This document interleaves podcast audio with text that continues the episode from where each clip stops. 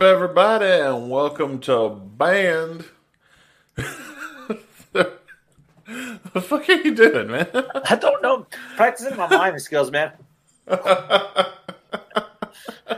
It just felt right, bro. Is that we're gonna open the? We're gonna open like the from now on. Like I was just trying to make it as weird as possible because the screen was uh, blank for a second, and then I wanted your re- your reaction to what we came back to. Like, what's this dude doing, man? Come on, it's too early for this. it is pretty early. I mean, we're, I'm on- uh, It's my second cup of coffee, bro. Yeah, I had to switch to water, man. If I do too much coffee, man, it'll uh, it'll uh, cause me problems. Well, it's my second cup, and um, and it's so stout because I ran out of creamer, so I just had like a little bit left in it, and it's not as good as my first cup, but it's getting the job done. Heartbreak. Well, welcome back. I know you had a big Father's Day weekend. How Hell fun yeah. was it? It was pretty good, my man. I just spent it with the kids, hanging out. Uh, just went to go see my father. Yeah, Yeah, 'cause your uh, father's still there. Yeah. Yeah, yeah, he's. Uh, I went to Tupelo. Went to go see him on uh, Saturday, so that's the reason Shout why. out, Big Rick. so that's the reason why I couldn't. Uh, that's just why I couldn't uh, be here, uh, present last week. But actually, last week's episode was great. Surprisingly well, like that worked for an audio podcast.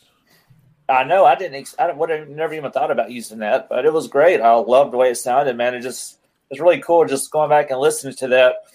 And uh, you know what I was thinking though, but uh, that YouTube video, I believe I've got the full uncut version because I think there was some kind of copyright claims or something on us that they had to cut out certain parts of that. You know, so I think there might be a little bit. There might be like two songs or something that were cut out of it that I might could Huh. find.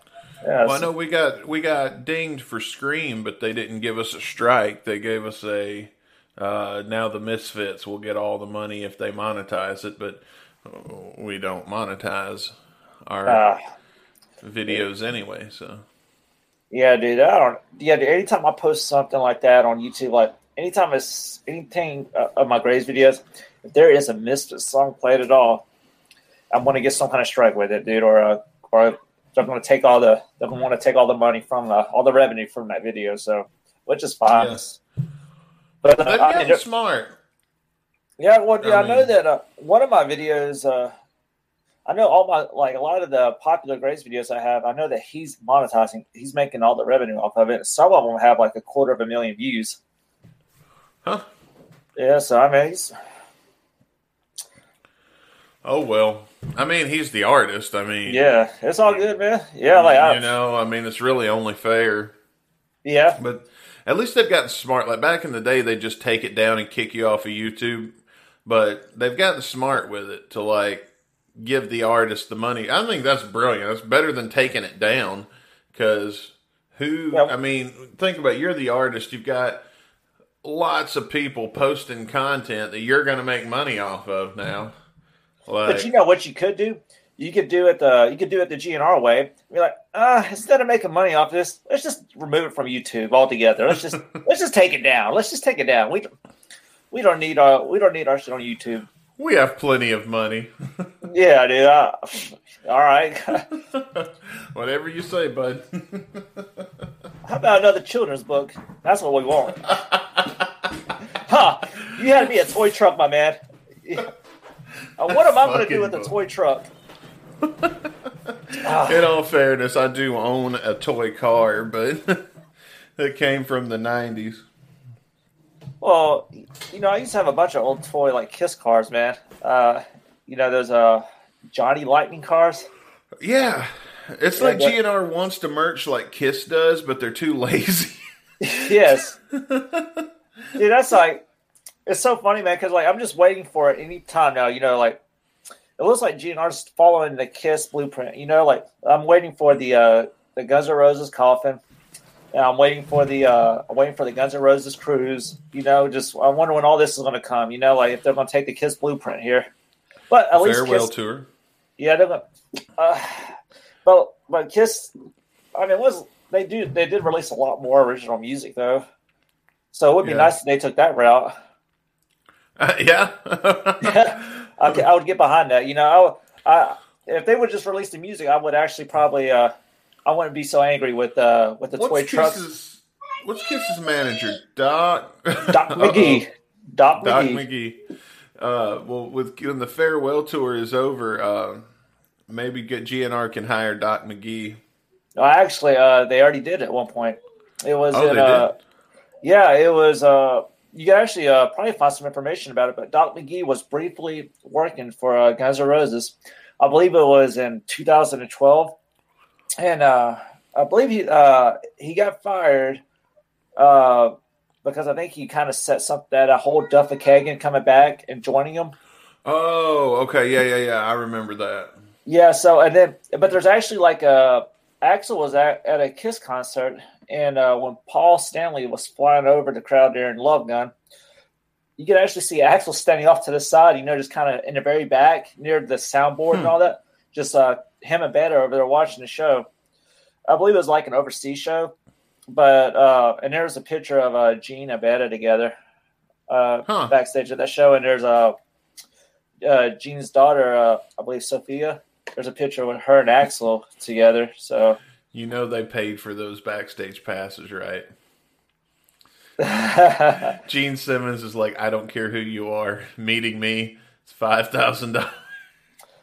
It's ridiculous, man. I'm like, I don't know, man, but like, but at least you get to meet them, you know. Like with the Guns N' Roses, you're spending like a thousand dollars, and you just get to uh, you get to walk on the stage. Meet And the you get a stage hands. Yep, and you get a backstage tour, and then uh, and that's all you get for uh, your thousand dollars. Okay, guys, let's save you some money right now because we've both been there before. Here's what the tour's like for free, by the way. Here's your backstage tour. Here is a box. Here we have another box. And what's this? Yet another fucking box. All right, let's keep going. Over here, we've got a box. and guess where? Guess what? Slash keeps his guitars in, kids. Do you know A the box? answer? That's right, a box, another Yeah! fucking box. That's all it is. If you're if you, if you're horny for boxes, then take that tour, guys, and uh, uh, it might be a thousand dollars well spent. You know, then you'll get to like uh and then I was whenever uh back in uh the Chi Dem days, they would have uh now their VIP packages were a lot more affordable back then. Uh and you got to Mhm. meet you got to meet members of the band. Now It was better. yeah, it was better. Now you didn't get to meet Axl, but you did get to meet uh what our topic is about today. Uh you got to meet Ron every time, you know, like he was one of those Mhm. ones that would just come and uh that was like probably the most fan friendly dude ever, man. Like Oh yeah, dude. We never paid to meet Ron. I don't know, dude. Ron, dude, is like uh, when he left that band, dude. It was just, I don't know, man. It just things just changed, bro. You it know, just really kinda like- did. It kind of closed the gap between the fan base and the band, you know, where Ron kind of, it's kind of like the no, Ron part. closed the gap. The gap opened when he was gone. Yeah, yeah, that's the best way to put it. But before we get into our topic of the day, we've got a couple of things we want to talk about. First off, you can head over to gunsandradio.com right now and or just check the link in this description because you know a few weeks ago we talked about the t-shirt that was seen all around Tupelo, Mississippi back in the early 2000s and Rick has decided to re-release the classic Rick Dunsford Booking and Promotions T-shirt. And if you uh, if you had this shirt, you liked it, it was comfy, and you miss it, and you want it back, well, good news. It's now available once again. Uh, click the link in the description. Uh, it'll probably say T-shirt or something. I don't know. We'll get. Or, or face shirt. It'll say something, but yeah, dude, it was, I'll do a a run on these. Uh, yeah, that I'm shirt gonna right one. Yeah, dude, I kind of want to get. Uh, I might get my kids one, dude. That's uh, because they always have like they like to wear my the big ones, uh, the old ones I have. Uh, you know, with all it's all faded now. You know, it's like the shirts are like twelve years old, I believe. But Shit. yeah, dude, it's a long time, dude. But Oh, yeah, yeah, it, was a pretty cool shirt, man. Uh, uh, I remember getting that design made. How much did you pay for that? You told me before off air, or I Uh, think maybe like- on air. You told me. I don't remember. Remember the guy who did it for me, dude. It's like sixty bucks for the design, and then uh, and then when I got the shirts printed, dude, like I had this cool sponsorship, dude. It was like a dollar per shirt. Oh, nice. Yeah, dude. So like I had like 400 of these shirts made, and it just they're just promotions. You know what I mean? It was just it was an idea I had, you know, to just uh, what's the best way? You know, if people know the name enough around here, you know, and then whenever they hear it on the radio and know that this event's associated with this name, then it's going to be a quality event. You know, so it's just Look, kind of man. like the strategy behind it. It's all about advertising. Okay, well, I'm going to give, everybody some advertising advice. You got an event in Atlanta. Pass out free T-shirts to homeless people with the details of the event. that way, you've always got that billboard for free. Yes, yes. I get homeless, dude. this has been this has been unethical advice from Dustin Bones here. But yeah, That's good advice, though. Absolutely good advice, man. yeah, you can get the T-shirt yourself uh, in the description. I know I got mine ordered by the time you hear this podcast, so excited times for that. And also, we've got some housekeeping to do, even though uh, last week was a uh, what's the word I'm looking for? Not really a filler episode, but an episode comprised of something old repurposed. Uh, I managed to fuck up somehow on an episode I was barely in, and uh, I think I said something to the equivalent of, "I got the hotel, I got the hotel shit wrong," right? Oh yeah, it- it's just a description, dude. It was it was it was no big deal. It was a, uh what it was is I went to uh Michael was performing in Arkansas, and uh, he invited me to come out.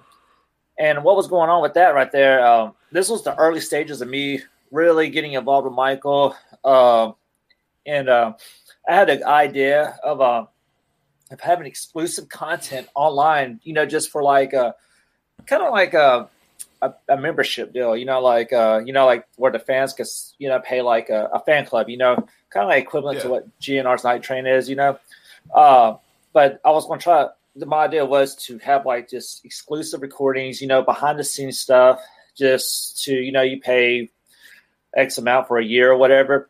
Then you'll have this cool, never before seen recordings, audio recordings. Dude, I've got I mean, dude, I can release a box set on this guy's career, dude. I have so much crap. I, I sent you a song the other day. Uh, what was it? Scream on uh, Facebook Messenger, Yeah, and and at the very end of it, it cuts into "Weeds" by Life of Agony with uh, uh, Grace performing it, uh, which was like, I mean, the quality on that thing was amazing. I I listened to it, and I'm like, wow, I didn't even know I had this, but Nice. you know, but like, uh, you know, that was the idea. So I went to Arkansas and uh, I brought a few people with me, and we went to Michael's room.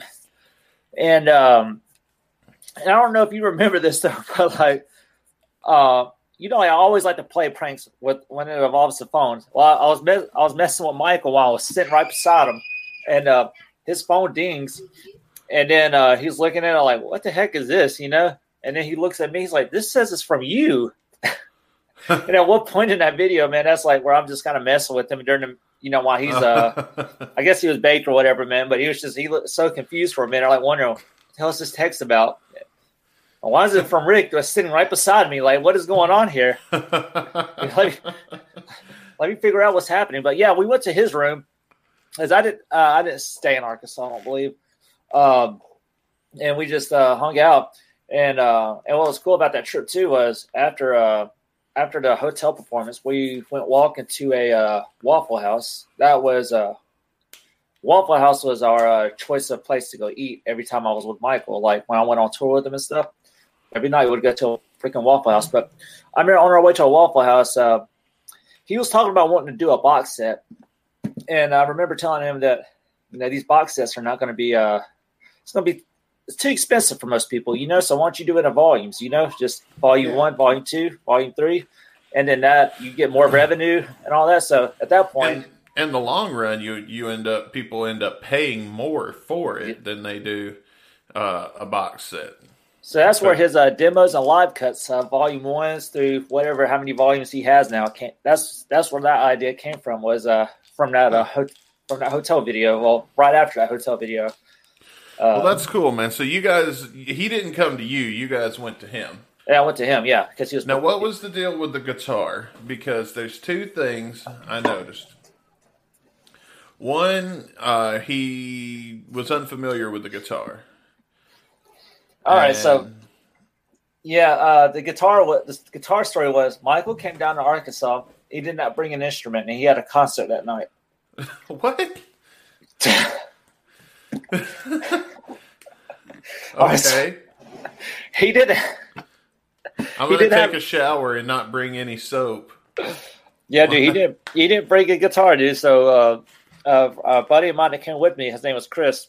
Uh, he brought his friend's guitar, and uh, so Michael was just trying to get used to playing with that guitar, and he broke a string before the show, like while he was rehearsing, and he just had to play that show that night with the guitar with the broken string, dude. He was just.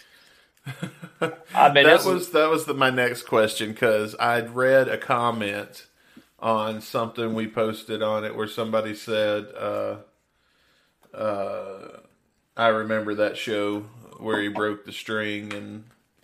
Yeah, he broke the string of the guitar. He was like saying. Me and this guitar just met, and uh, man, he's playing it, and he kept tuning it. I heard the guitar string pop, and it was just he was like, "Oops! Oh well, we didn't need that string anyway."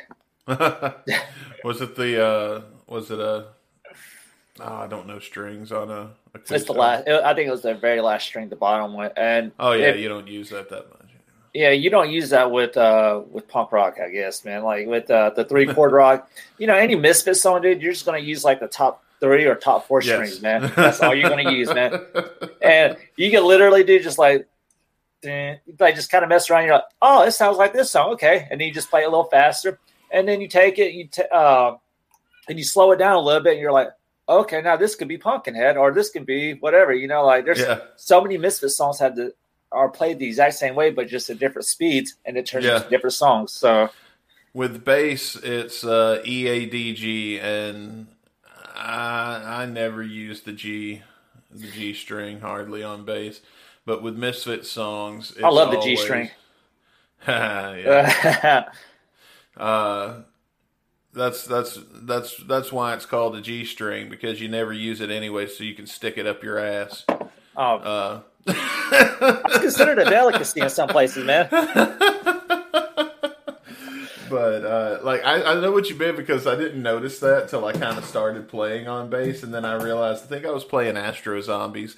And I was like, man, this is just Saturday night. Slowed the fuck down. And then I was like, no, Saturday night is just Astro Zombies. Slowed way the fuck down.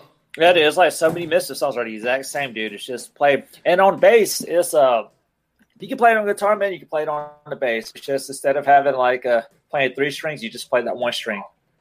You know, just the same way.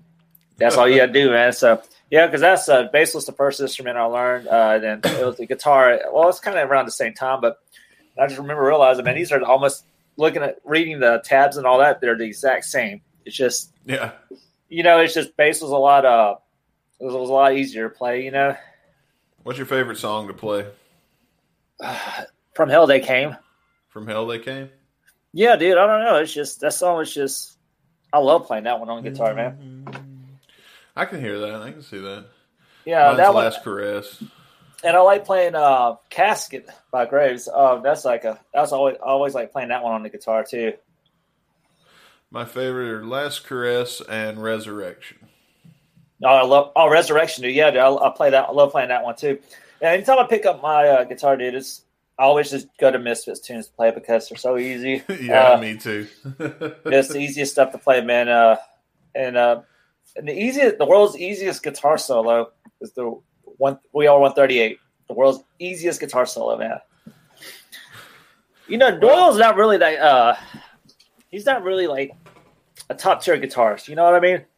Yeah. there's just nothing really impressive about the playing in it. You know, it's just I mean it sounds good and all that with the songs, but it's just not uh he's no slash or uh no or, or no uh no bumblefoot or nothing like that. You know, he's just uh Yeah. very simple. Very, very simplified. Well, going in the exact opposite direction, someone who is not a very simple guitarist and who is, I would consider, one of the top tier guitarists in the Yes. world today, uh, Ron Bumblefoot Thal. Let's get into it and talk about talk about good old Ron or good old Bumblefoot.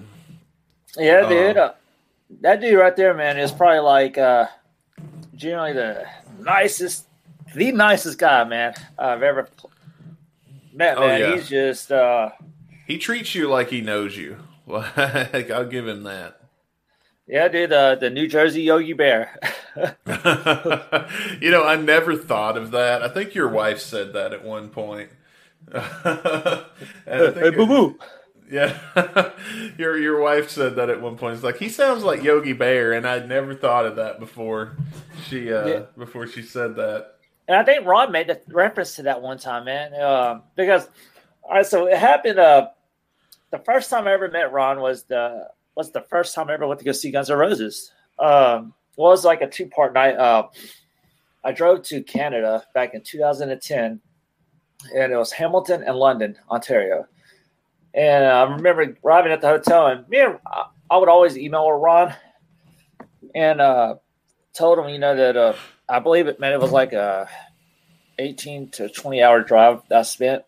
And uh, I bought passports and everything just to go to these shows. Never used them again. But uh, I remember emailing Ron and, um, you know, telling him that I just came from Mississippi and excited about the shows. And then he asked me, uh, he, he said, How many people are with you?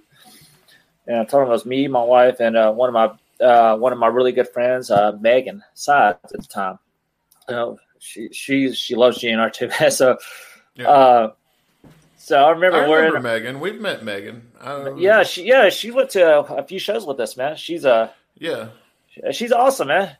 you Uh, forget. I, I will say this. First off, she's she she's really cool. Uh, she's Yeah. a really cool girl. Uh, but she's one of those girls you get to hanging with, and then you forget she's a girl. So you just like start doing saying things you wouldn't normally say in front of mixed company.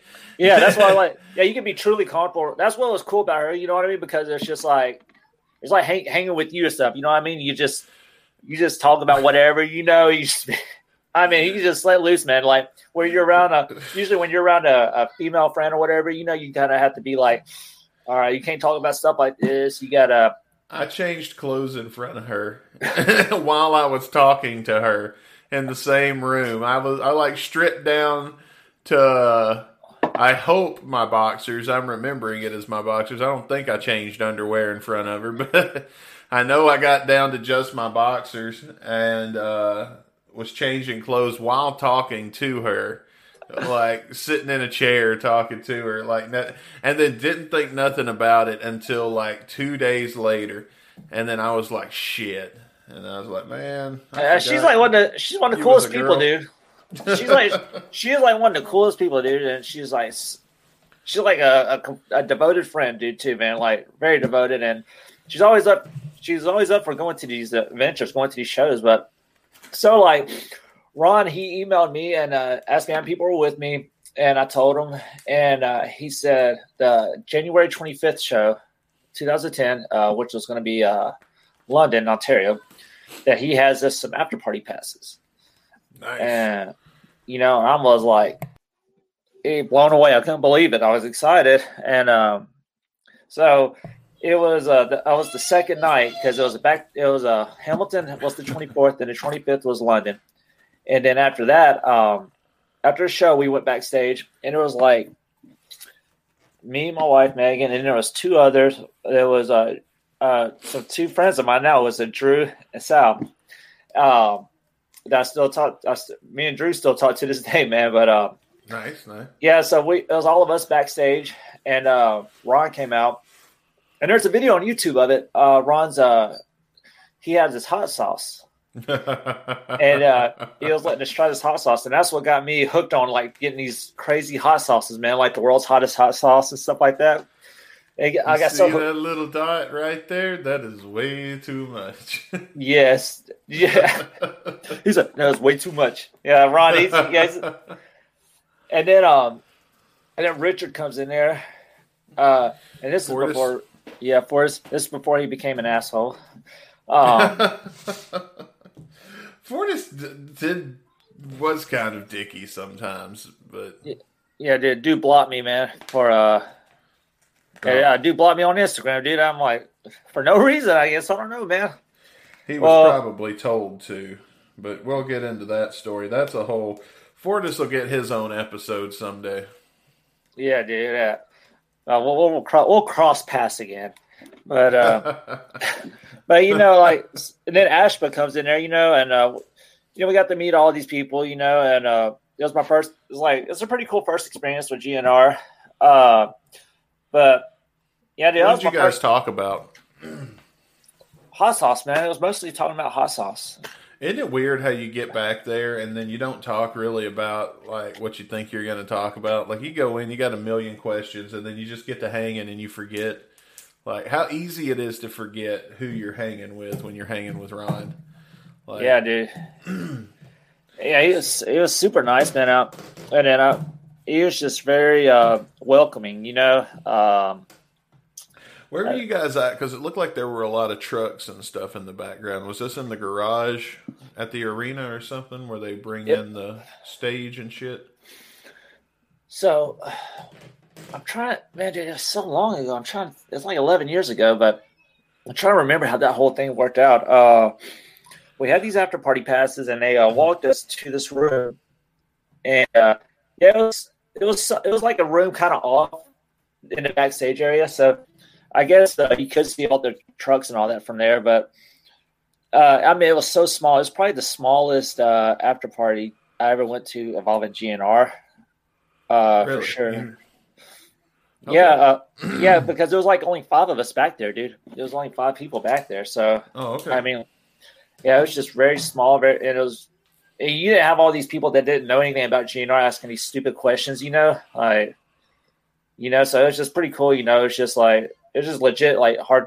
It was, it was like three. Uh, I know three of us were like real hardcore fans, you know, and then uh Megan Ashley. This was Ashley was there just to moral support, you know, because she wasn't crazy about guns. And then Megan, she was just in her early stages of getting to getting into the uh, becoming like this fanatic of GNR. You know, and that's kind of what did it for her was that show. But uh, you know, so we hung out. Uh, we hung out for about thirty minutes to thirty to forty minutes or whatever. Uh, got pictures. Uh, I mean, it was a great time.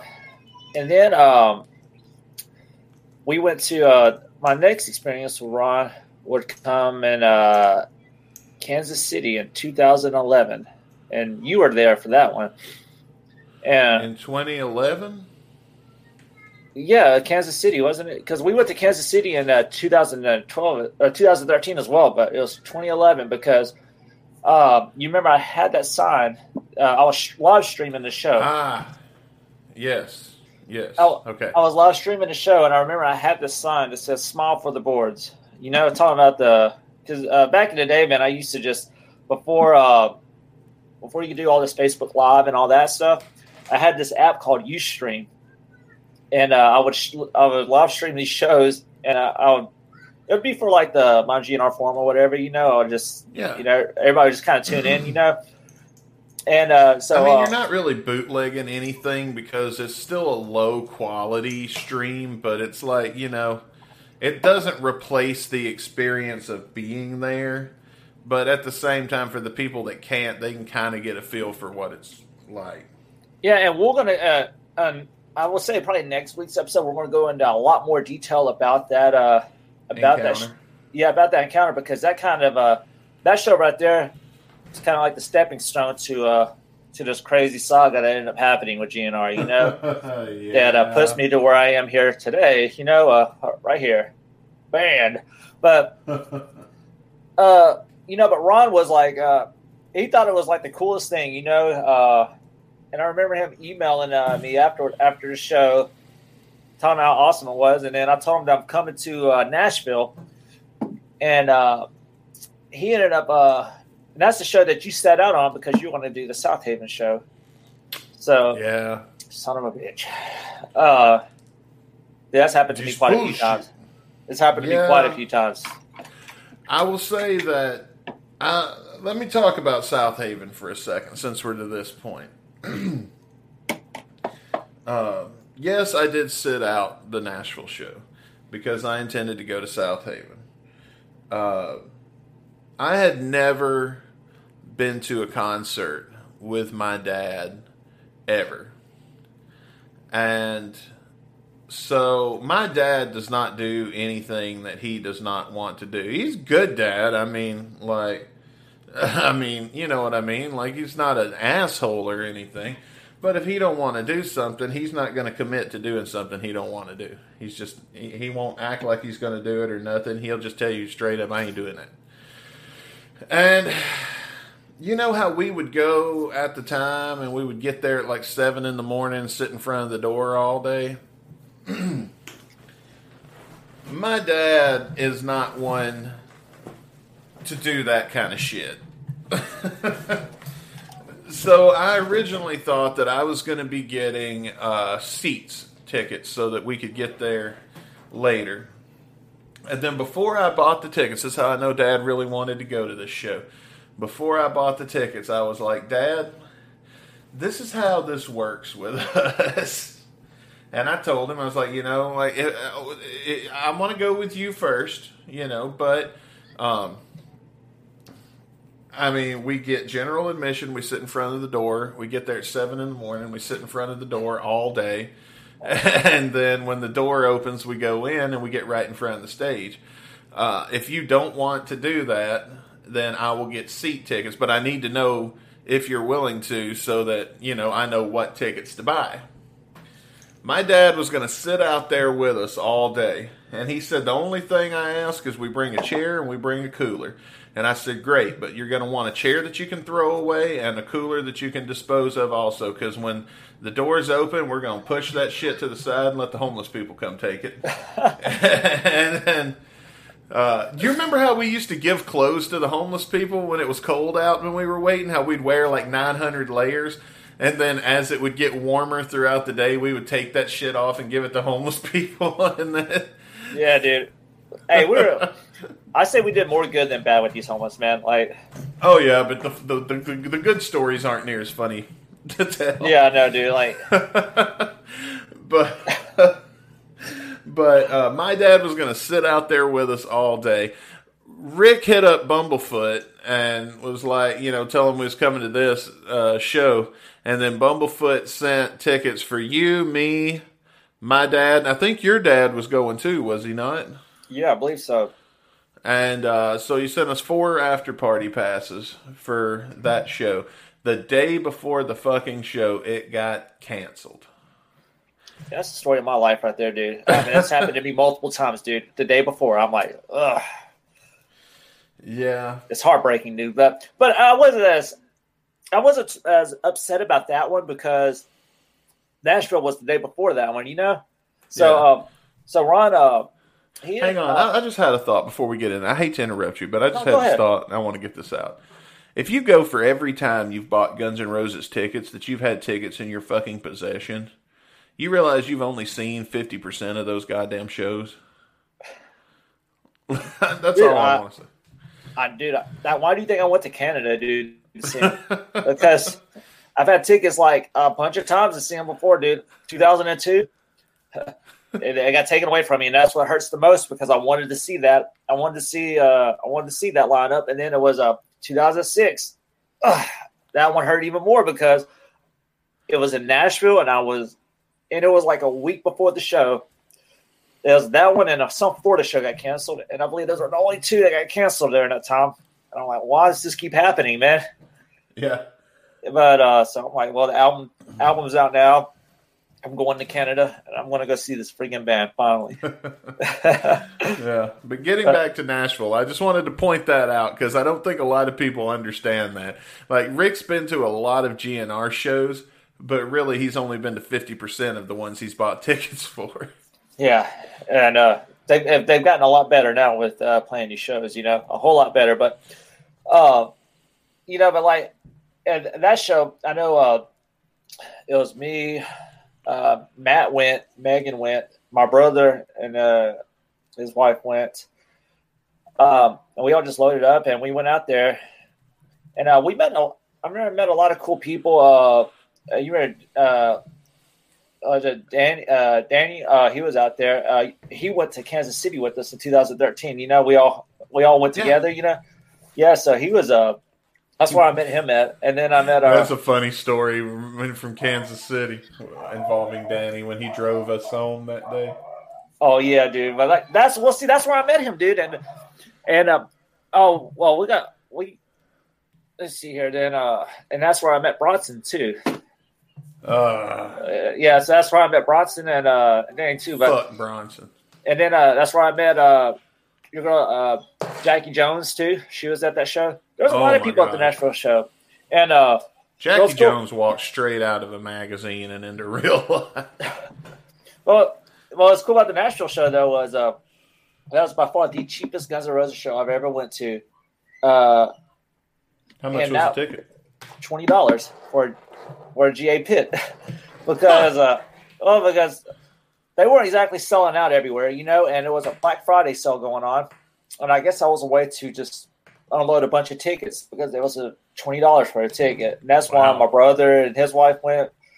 Uh, that's not got a lot of people to go to it, man. It's just, I mean, who's not going to go see GNR for twenty bucks, you know? Yeah, yeah.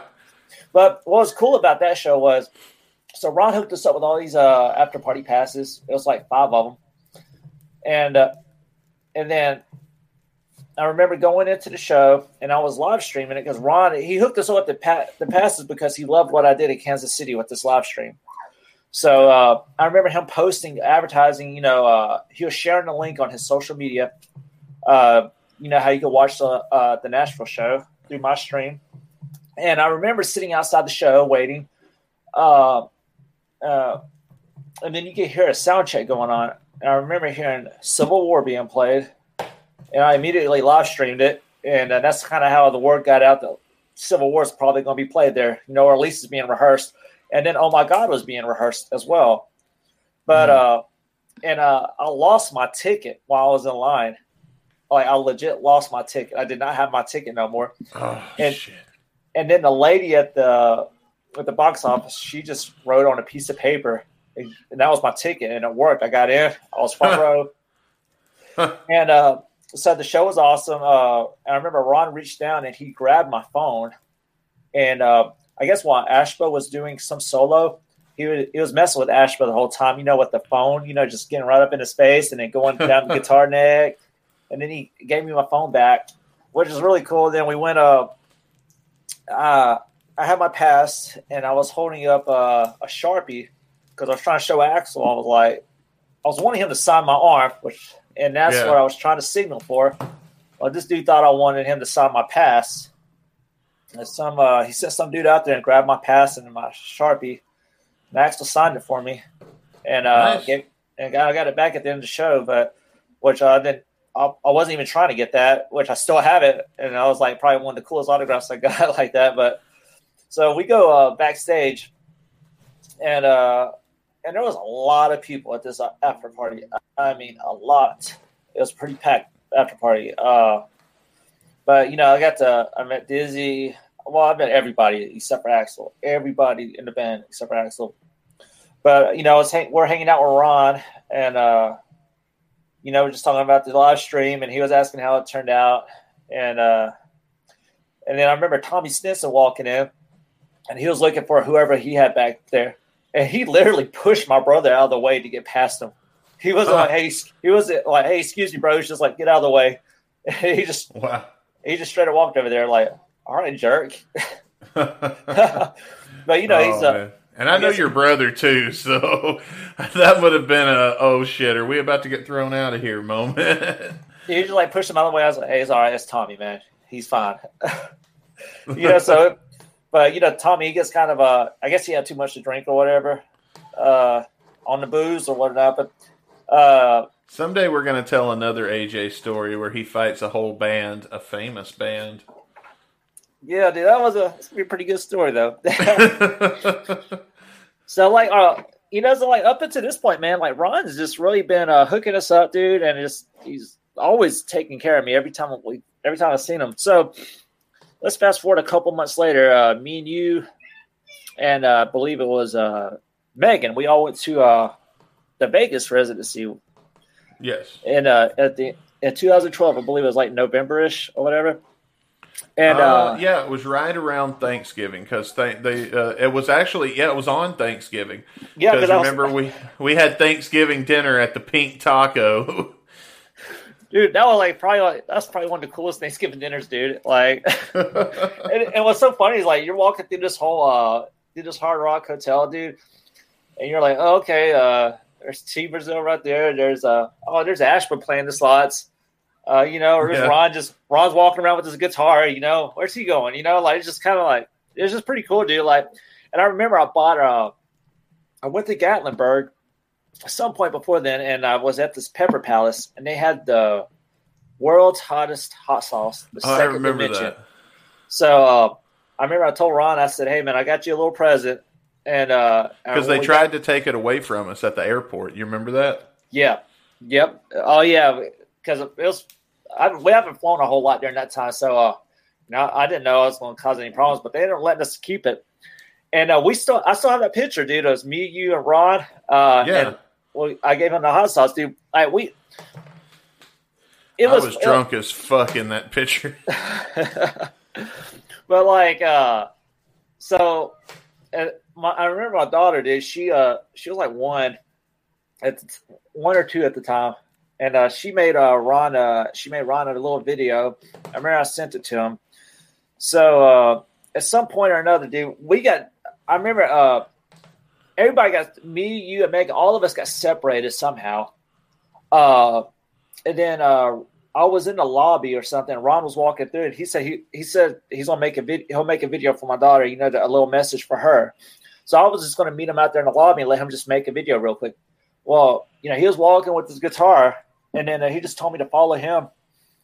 So I just kept following him, dude. And then he opened up these doors, and then we're going down this little tunnel area.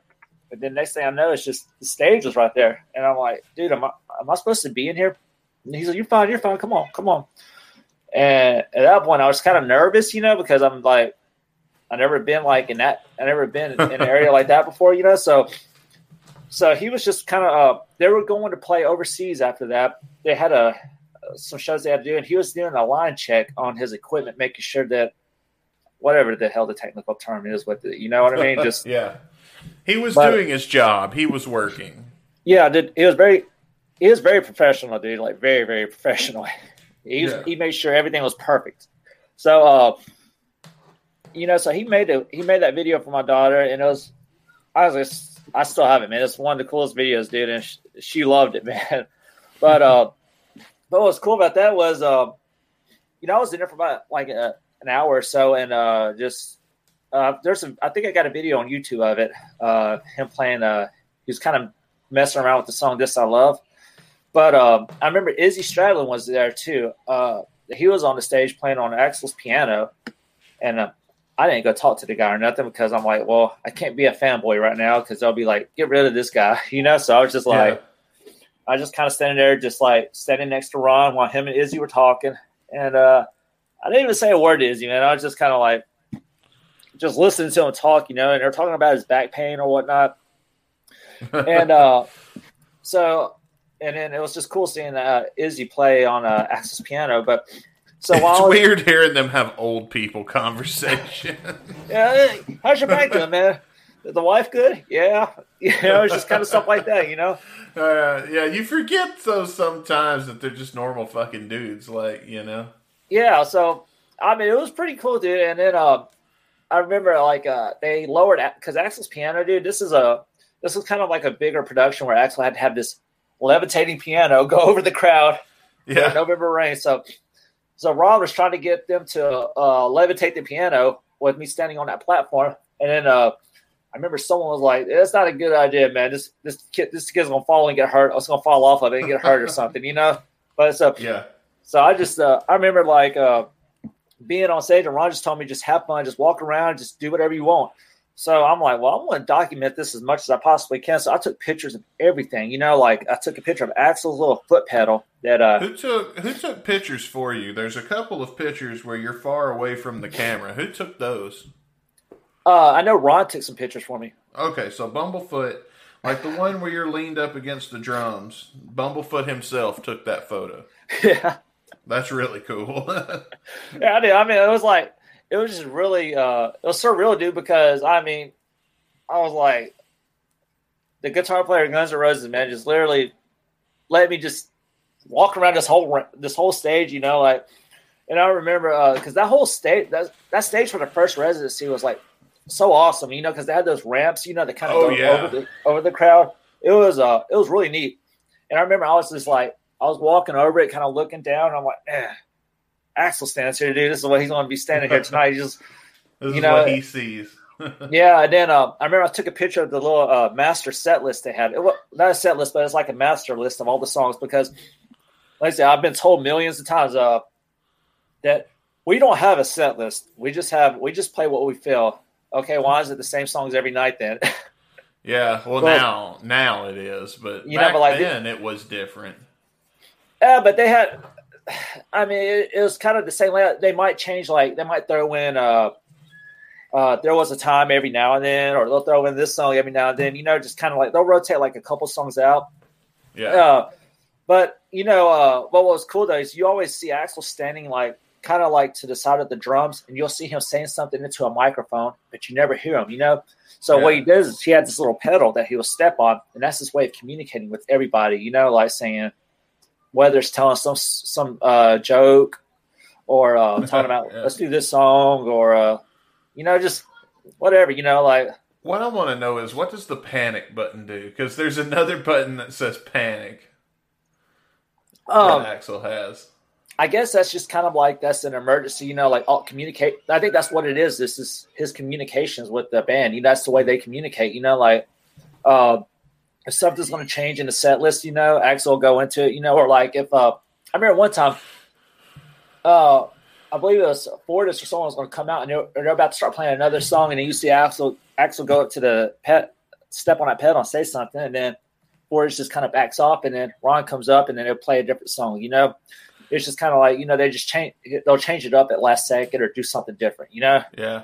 Is that the time he started playing Paradise City and then they ended up playing like he goes from the intro to Paradise City into something completely different? yeah it was something weird I man remember that. I remember that happening. yeah so like yeah anytime you watch a if you go like anytime you see Guns N' Roses like uh your next show watch eh, or if you're listening to this podcast when you see Guns N' Roses again pay attention to Axl you know when he's not uh watch what he does he'll kind of stand to the side and you'll see him step on the pedal and he has this, this special microphone just right there just just random microphone just sitting there and that's how he communicates with the band Yeah. That's how he talks to them. But so like I mean, uh running walking around the stage, you know, I got to go behind the stage and you see Ashba's little ramp because during that during the residencies, uh I guess during that whole tour, Ashba had to have this big grand entrance, you know, where he had to rise up from behind yeah, the drums. during Chinese democracy. Yeah, so uh yeah, I had that uh, I got pictures of all that, you know, showing how, the mechanics behind that, you know, what it was labeled. Uh That's really cool. you know, it was just, yeah, it was, it was pretty cool. You know, I mean, Ron, uh, he really took care of us, dude. Like, and but well, at that, uh, at the Vegas shows, like the first and second night, you know, which was the last two nights of the residency, uh, we had after party passes for both of those nights, you know, Yeah. And, uh, I think we'll talk about the second night. We've got an episode coming down the pike specifically about the Vegas residency. There's not a lot to talk about that happened on the second night, but I think we can talk some about the first night here. But I'm going to save my experiences, my personal Bumblefoot stories that happened there for the Vegas residency. yeah, Adelita's Way opened up that, sh- uh, opened up the show, and then I remember, uh, the drummer gave me his uh, drumstick or whatever, and um, you know, and we were. Uh, I remember hanging out with Ron backstage, and then we are he was talking about how great Adelita's, Adelita's Way was, and somehow or another, every time we see GNR, Adelita's Way always open up for him, dude. I'm like, Yeah. and that, They were they, that band though that night they were having some technical problems bad and that crowd turned on them quick. Dude, they were great dudes, man. They're so nice, man. I just always hated how like, uh, I always hated how this fan base treats some of these opening bands. You know what I mean? Like, they could be some some of the nicest guys, you know, and just and they could be a good band. You know what I mean? But thing is, uh, GNR, Sun. Hey, dude, uh, I found that CD, dude. Uh, I got that CD in my outside in my uh, storage, man. I swear, I still Oh do. damn, dude! You got to get me a copy of those demos because I've got the album version from the singer. The singer gave me uh, all of their shit, even the unreleased stuff. And Yeah, and uh, yeah, the, I, I've I've been talking with him, not Well- like deep conversation or anything, but But I'm you you want to know something about that show. band, though? You remember? Um, all right, so that band right there, the singer, his brother was uh his brother actually worked with uh Graves and uh with his band Gotham Road. Uh, his name was like yeah, I think his name was like Brian Christ. Uh, and they did a yeah they he was like a he was like a stagehand, a roadie, and then he would also he was guest vocals on, on some of those tracks with uh Michael's band Gotham Road. So yeah, it was just a you know this was that was some band in Chicago, you know this related to this band up in Jersey. So that we that's met. really cool. I didn't know that. Yeah, but uh, but yeah, like uh, the so what happened the first night of the uh backstage at the after party of the first show because they're like all this is such Um, a Well, like I said, I'll be careful what I tell here because I want some of that to go on the residency yeah uh, episode. Uh, not really that much. We hung out. I remember Ron was eating a salad, and um, there was some girl there that was crying, wanting to meet Axl. And literally crying and wanted me to Axl. Wow, did it work? no, and we we just hung out, dude. Like there was there's well, like we'll just say that there was a lot of people back there, like a lot of uh, a lot of cool people back there, you know, or people are just very connected with the band. Uh, I know uh, our next one, uh, in one of our next few episodes, we're going to go into more details about uh, this. I think that will go into Team Brazil episode because this is uh, there's a lot of uh, there's a lot of uh, build up to uh, yeah Team Brazil shit that happened at that uh, at that show too, you know. Uh, yeah. But so we'll go. We'll just keep this based on. uh We'll just keep it Ron right now. You know.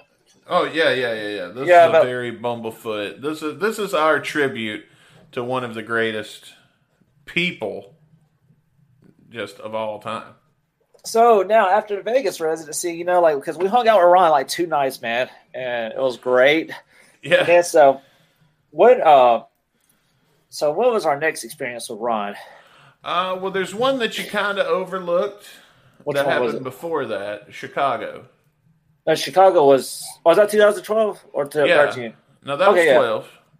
That was uh twelve. Also, was that twelve or it was? It was before the the residency, because uh, we went to the hotel that uh, they were staying in because we saw the big red tour bus and we saw DJ Ashba standing in the parking lot smoking a cigarette.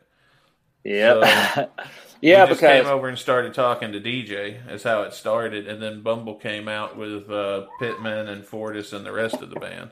Because that was the night that we talked about it in the episode nine, uh, the death of Rick Dunsford and other fun and happy stories. yeah, How'd you like that title, by the way? that was great, man. that was a funny. I, I, I like cover art for it too, man. That's like you get real creative with these cover arts. like but but um Yeah, that, that that show right there, it was a that was an awesome show too because it was like it's probably like one of the smallest GNR shows, and it was a pay per view show too, you know. And uh, and we were uh, Ron was hooking us up with uh, after party passes, but the venue was so small that I guess that they couldn't that venue couldn't support the you know the after party, you know the it, it couldn't support it, you know. yeah So uh, so that's why Ron just said he'll just hook us up with something later on, you know, because he had us passes the setup, but they ended up canceling all, all that when Oh yeah, I, was. re- I remember him telling us to go to Will Call, and then there wasn't nothing at Will Call, and they wouldn't tell us anything. Yeah, then Ron ended up, and then I messaged Ron. I said, hey, I tried to get the will call, and they they said there was nothing available right now. And he said that yeah, they just pulled the plug on it all because of uh, the venue size, Oh, okay. Which was, it was fine. You know, I wouldn't have been able to make it anyway. Uh, yeah, yeah. that turns been- out, I would have been very angry too if uh, we start if we had these passes and we couldn't use them, you know. But you know, but what what was cool though is like the next day, you know, we went we found a hotel and we went out there and just hung out with everybody for like how long were we out there for? Like an hour or so? oh, we were out there. Security came to throw us out. You remember that? Yeah. And then DJ DJ stood up for us and was like, "No," and then and then they they wouldn't have it. So DJ goes, "Fine, fuck you." It was like, "We'll just go with you guys. We'll go with them." And then we all went across the street and hung out. Yeah, dude. that- yeah, I, yeah. I, that was. Yeah, I- I've got. I still got all those pictures for all that too, man. I've seen DJ get mad twice in my life, and uh, that was uh, that was the first time. And he was like, "Okay, fuck it, we'll go with you guys. Come on, let's go." and then he picked up his bags, and I was like, "Oh, I didn't want no trouble, man." He's like, "No, fine, fuck these guys, let's go." Because But yeah, that Bumble, Bumble, Bumble looked at you when he saw you uh, standing out there when he come out, and he goes, "Oh, hey man, are you okay?" and he's like, "What happened?" Yeah, I just got. Yeah, we literally just got out of the hospital, man, and just uh, went straight to the hotel, dude. It just. I don't know, Oh, man. man. It, that it, it was a that was a that's what made that Chicago trip like awesome. You know what I mean? It Was just like that uh hanging out with all those dudes the next day. You know, because that was Yeah. like unplanned too. You know, just I didn't even expect all that. You know, but Yeah. uh, so then you know we did the Vegas residency, and then we got to 2013. Um, what was so? What was our next experience with Bumble after that? Um, I'm not sure. Because I know that uh, we ended up. Uh, I know we've seen them some more in uh, 2014. Well, 2013 was uh, what shows? That was like the up close and personal tours. You know, they continued. They did a, a few of those up close and personal tours in 2012. Yeah, once in a he- lifetime. I remember it was once in a lifetime was the tagline, and we went twice. Yeah, it was uh, Atlanta, wasn't it? Atlanta and uh, Yeah, Chicago. yeah. We we we, we what, no the the Atlanta. I don't think we interacted with him very much in Atlanta No. because remember he got hurt. Yeah, we didn't talk to no, but we did make him that uh that sign. You remember uh the pink? Oh, we made Panther him a card. Yeah, yeah. The, how did we give that to him? Uh, DJ gave it to him. We gave it to DJ. Yeah, and Ron did email me and told me that he uh he got it because I We, we, were a uh, lot. Everybody made uh, everybody was just signing it in the line. Yeah, we got everybody in line to sign a get well soon card for Bumble. And uh, then we met DJ after the show, DJ Ashba, and, and then Ashba gave it to him. Yeah, so like I think the last time that uh my last experience with Ron was in um last time I was in 2014 at that uh second residency that they did. No trickery, you know. Uh, we got you know obviously they're all walking around the hotel, you know, and it's just kind of like the it's just like the 2012 one, you know, it's just a new name, you know. And uh It was a lot smaller, a lot shorter. yeah, and then I remember uh last time I saw Ron, uh I was outside and then him and Nicolas Cage were walking together and just uh of all fucking people. yeah, Nicolas Cage, man. But no, what was cool though is like uh at that uh that 2014 one, uh because there was I remember there was heavy rumors that Ron was leaving the band and this was gonna be his last run with the band, you know? And I remember seeing him while we were in line and I asked I asked him, Hey man, is this really your last shows here? And he said, Man, I can't really comment on that right now. Uh and he said, but don't. Be, he said, don't be down though. He's he said we're gonna have a good time, and but he wouldn't Yeah. confirm or deny that this was his last show. You know. Yeah, And he wouldn't then, say uh, nothing about it. And then I remember at the very right before Paradise City, uh, I don't think it was before Paradise City. what was it? Uh, His Uh, or- solo before Don't Cry. that he told me that. Well, I remember before Yeah. the the band got done. Uh, I remember he knelt down and kind of like uh, shook my hand or whatnot and say, "Hey, man, Yeah. this, you know, this is it. You know, this is." He this is handed be you it." a guitar pick, is what he did. He bent down and acted like he was handing you a guitar pick, and then when you took it, he he like kind of held your hand. and goes, "This is going to be my last show." Yeah, and I was like, "Oh my god!" And then I remember I posted about that, and then you know all the GNR uh, forums were like, "Yeah, right, okay." They no one believed me, man, when I was trying to explain. You know, when I was telling them the story, no one would believe that shit. But then it was his last show, you know, Yeah, and I hated that too, man, because that was the know. last time we saw Ron, I believe, in real life. Yeah, I mean, I, you know, but like little thing too. I, I did get Ron and uh, I did try to get Ron and uh, Michael oh, Graves. I tried to get them to, you know, I got them in communications, hoping that they would have some kind of cool collaboration, you know, but Yeah, should uh, shouldn't happen, you know. But I, I, or at least set them up for it, you know. Well, Ron would go on to collaborate with a lot of people, including um, uh, uh, Scott Weiland Yeah, and uh, uh, what's the dude from Creed? Is it? Scott Stapp. Yeah, and uh, it was it Scott Stapp that was saying for is it Art of Anarchy? What was the name of his band Yeah. after GNR? The Art of Anarchy, I think it was. Because wasn't Scott Weiland the first singer, and then it was uh, Scott Stapp? Because Scott didn't last too long, did he? I I really don't remember, man. I don't. Uh, according to his website, that came out in 2015. I'm seeing here, and I'm really not 100 percent sure what happened there. All right, so like, all right, here's a cool 2013 story about Ron. So they were playing, uh, I believe it was Terminal Five in uh, New York or whatnot, and there was this app that Ron was promoting, uh, some something Access. But anyways, if you're at the show, you can uh, post pictures, and you get to have a chance to win. Uh, you have a chance to win autograph CD from Ron. Oh, one second. Sons of Apollo is is the name of his other band. I think that's the one with Scott Stapp in it.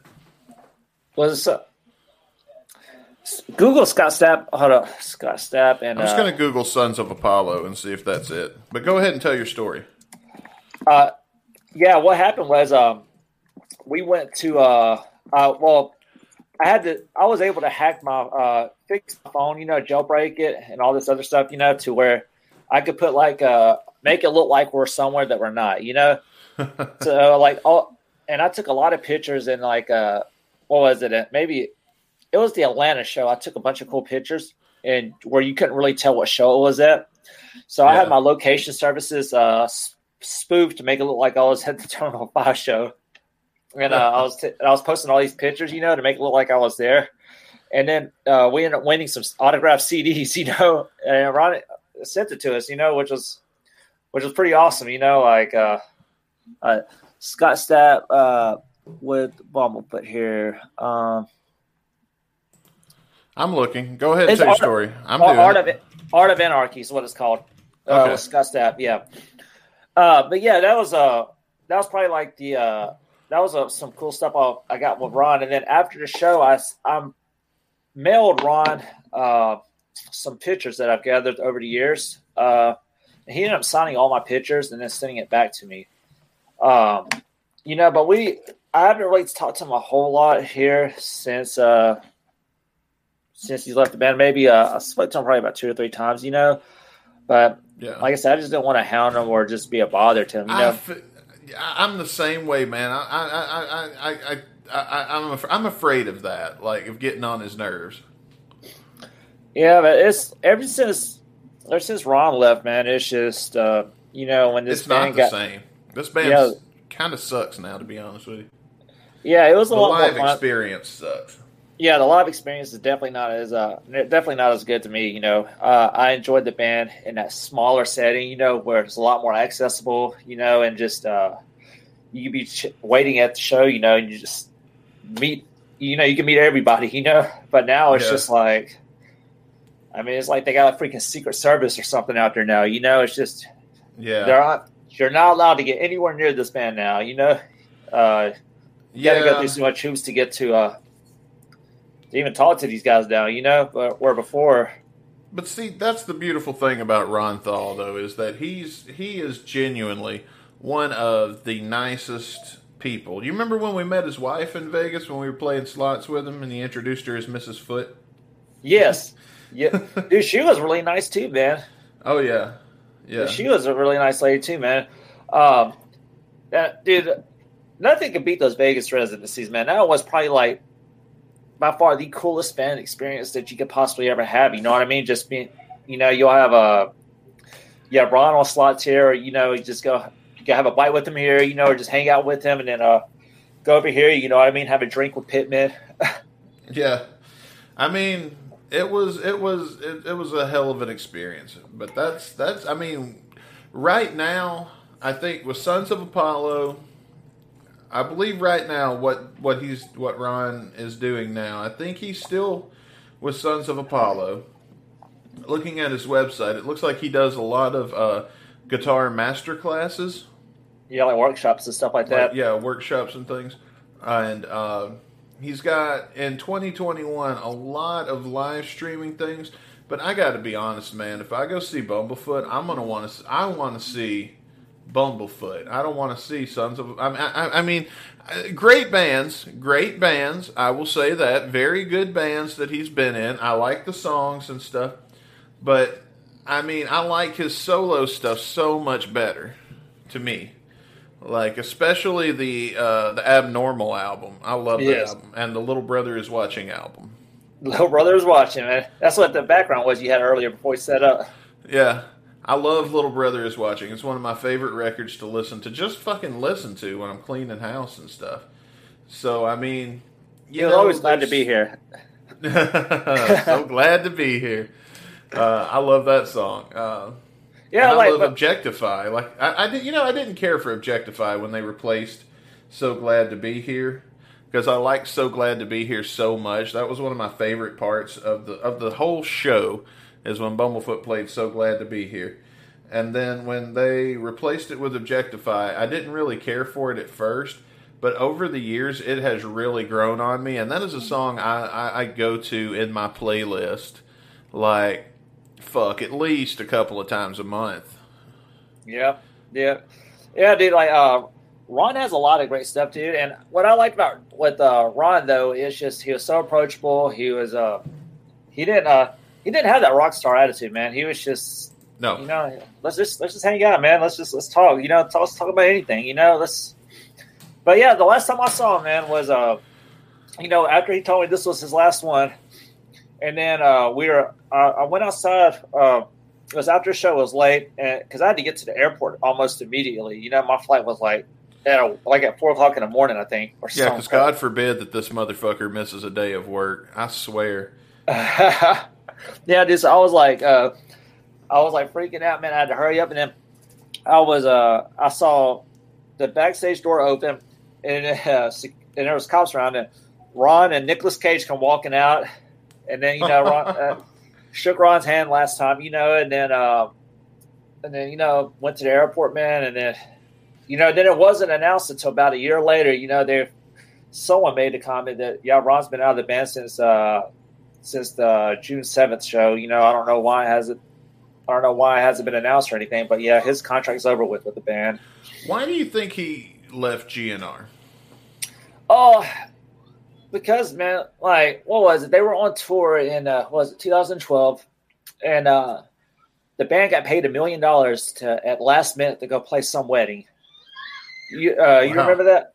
And then Ron, uh-uh. you know, yeah, like they uh, because Izzy joined them on some shows, and they went to go play some uh, billionaire's wedding.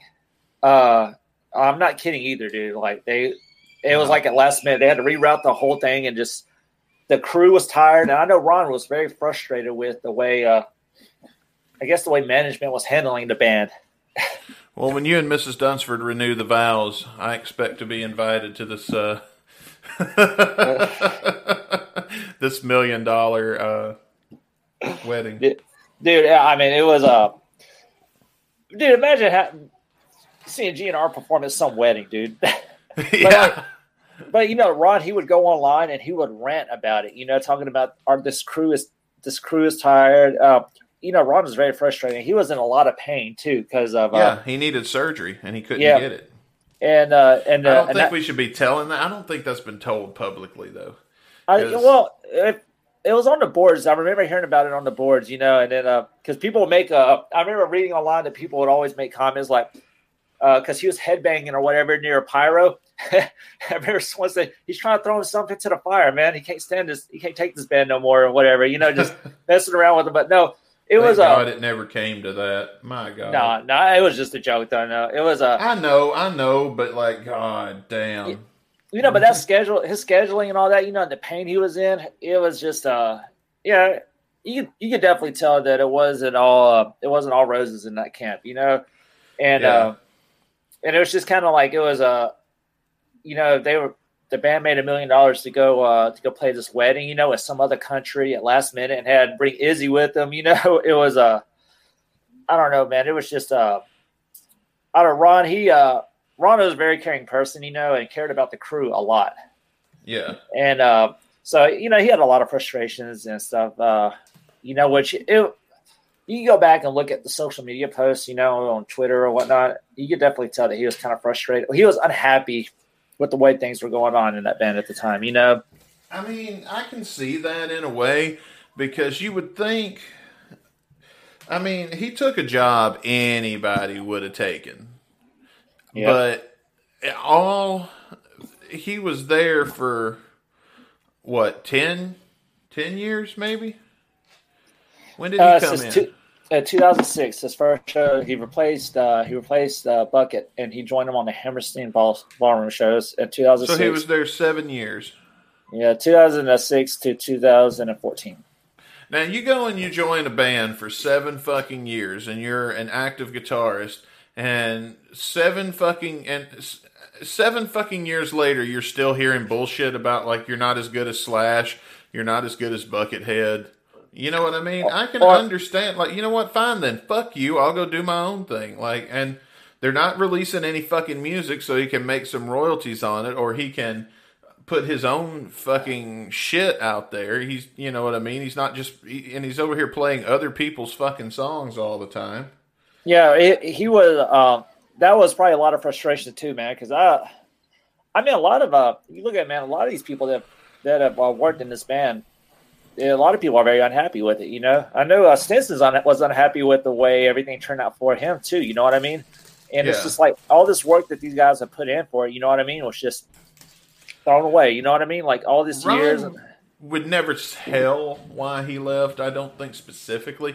My guess is that seven years of being in one of the biggest bands in the world and nobody still knows who the fuck you are. You know what I mean?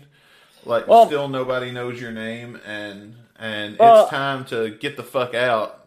And Well, it, I, I, I don't know. It's just, uh, I would say that it was just a lack of uh, the creativity in the band. You know what I mean? Because there was, uh, I, I don't know what happened. You know, once Chinese came out, and then just, I, I don't know, man. It was the band just didn't release nothing. You know what I mean? It was just, just touring. Yeah. That's all it was. A nonstop touring for them. You know, which you know, I guess it's just someone that's just in a lot of pain, you know, and just not having no kind of a creative input on it, you know, it would get frustrating, you know, after a while, you know, with not releasing any kind of music, dude. That's just, and that's the reason why a lot of these people leave, man. Like, I mean, it's just, what is it? But you know, Bucket left, Robin left. Uh, everybody's just everybody ends up leaving, dude. Like everybody leaves. Well, Bumble is still going strong today. You can go to bumblefoot.com, uh, link in the description, by the way, to see what he's up to now and see if he's coming to your area. And I highly recommend going to check out some of his solo stuff, especially at some of these smaller venues if he uh, actually gets to appear at some smaller venues and things. Uh, because if you ever get to meet Ron Bumblefoot Thal, uh, I think you'll agree with us that uh, he's one of the best human beings on the planet. Oh, dude, yeah, I've been to New Jersey Yogi Bear, man. well, guys, uh, that's going to do it for our tribute episode, I guess, in a way, to Ron Bumblefoot Thal. Rick telling his adventures uh, concerning Ron. But, you know, next week, uh, we've kind of teased it a few times throughout this podcast, but next week we're going to begin a saga that is going to be a three part episode. And uh, but you're going to want to be there for all of the parts because the saga that we're finally telling on the show how did Rick get banned? So Yeah. for the first time ever in long form, uh, it's not like when he's on the radio with somebody else where he's got a time limit or anything like that. You're going to get to hear the whole story. And it starts out next week Yeah, and, with. and that's the reason why, like, and some of these stories that we were telling today, because a lot of this intertwines with each other. You know what I mean? So we had to like tell you only part of this here, you know. But like next week, it's all going to make sense. You know, why we didn't tell more about the Vegas after parties or you know or whatnot. You know what I mean? It's just uh, we're going to go into more details about like. You know, it's the next the next week's episode is going to be a very special uh, episode for uh, Team Brazil, That's right. We're going to the be. Brazilian Mafia. they should have went with that name instead of Team Brazil. What was that? What was that storage locker guy that started that shit? Uh, uh, Robert Bird. Robert. Robert Bird. Bird. Yeah, man. Yeah, we're gonna tell the entire story, but it's gonna start next week.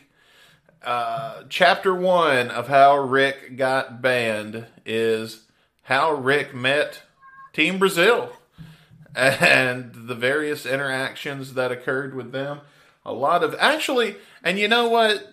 I- know some of you guys are going to be thinking that next week, you know, with everything that happened with Rick and Fernando in 2019 and all of that shit, you're probably thinking that we're going to get on here, we're going to talk some shit, and we're going to bury these motherfuckers. Not, the case, actually.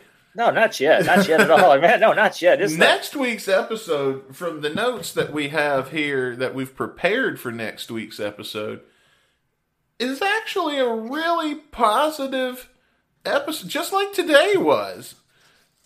I mean, but it's gonna, it's, I mean, we all know how it ends. Obviously, Rick gets banned, but um, next week uh, it's going to be another positive, happy episode. So uh, be sure to tune in for that so we can chronicle the entire story, let you hear exactly what went down, and uh, maybe even answer some questions. So if you guys have questions that you want answered, be sure to hit us up on Discord. Uh, send Rick a tweet. Send him a message. Send me a message if you if you can't. And um, yeah, we will. I have no idea how you fucking do that, dude. That's the weirdest thing you do. dude, I do a lot of weird things, man. It's just one of the, it's one of the many things I do that it's just. Uh, If you, I love it. you I love it in the intro. I love how you threw that in the intro. yeah, because like anybody, anybody that knows Rick has been on the phone with him and heard this weird fucking sound. He's doing it with his mouth, and I don't know what the fuck he does. But I, I when we when we were taping some extra shit uh, for promotional purposes for this podcast, I, I I'd forgot about it until I was making the video version of the intro, and then I I I found just a clip that said weird Rick sound. And I was like, what the fuck is this? So I played it, and it's just me going, hey, Rick, do that weird thing you do with your mouth. And he goes, oh, this? And that's the one. and that's the. the excuse me. That's the sound effect you hear. Shit, on the show. The. But yeah, be sure to join us next week when we talk about how Rick met Team Brazil and uh, Fernando in particular. all, all my interactions with them, you know, like what led leads up to everything. But it's all good. You know, next week's episode is probably gonna be a pretty good. It's just, it's just a it's, it's character development next week. Yeah, yeah. So we're gonna, yeah. We hope you come back for that, and also be sure to head over to gunsandradio.com where you can get access to the video version of the show, as well as, uh, oh yeah, we got a TikTok now, so we'll be putting clips like this right here on our TikTok. I'm just gonna take that you doing that. I'm just gonna loop it for like 60 seconds and throw that up as a TikTok video. oh shit! Son of a bitch. and uh, don't forget to buy the T-shirt.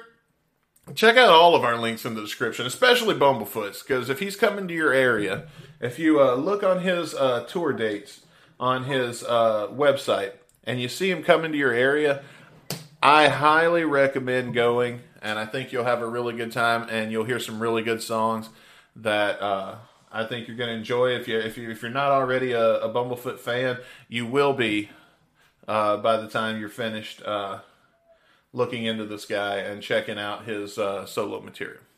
Absolutely, dude.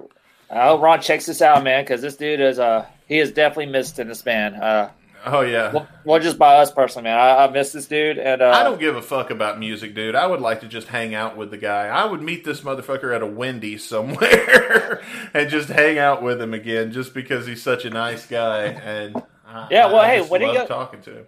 Hey, when he goes on tour again, dude, like if he comes to like Chicago or something, dude, we should just uh make a trip out of that, man. Just go hang out. Maybe, Yeah. maybe I'm not gonna say no to it, but. Hey, boo boo. But uh, thank you for checking out this edition of Band, the real life misadventures of Rick Dunsford and friends. Until next time, I'm Dustin Bones. and I'm Rick Dunsford. See you next week, folks. Good Hey, night, boo-boo. everybody. Motherfuckers.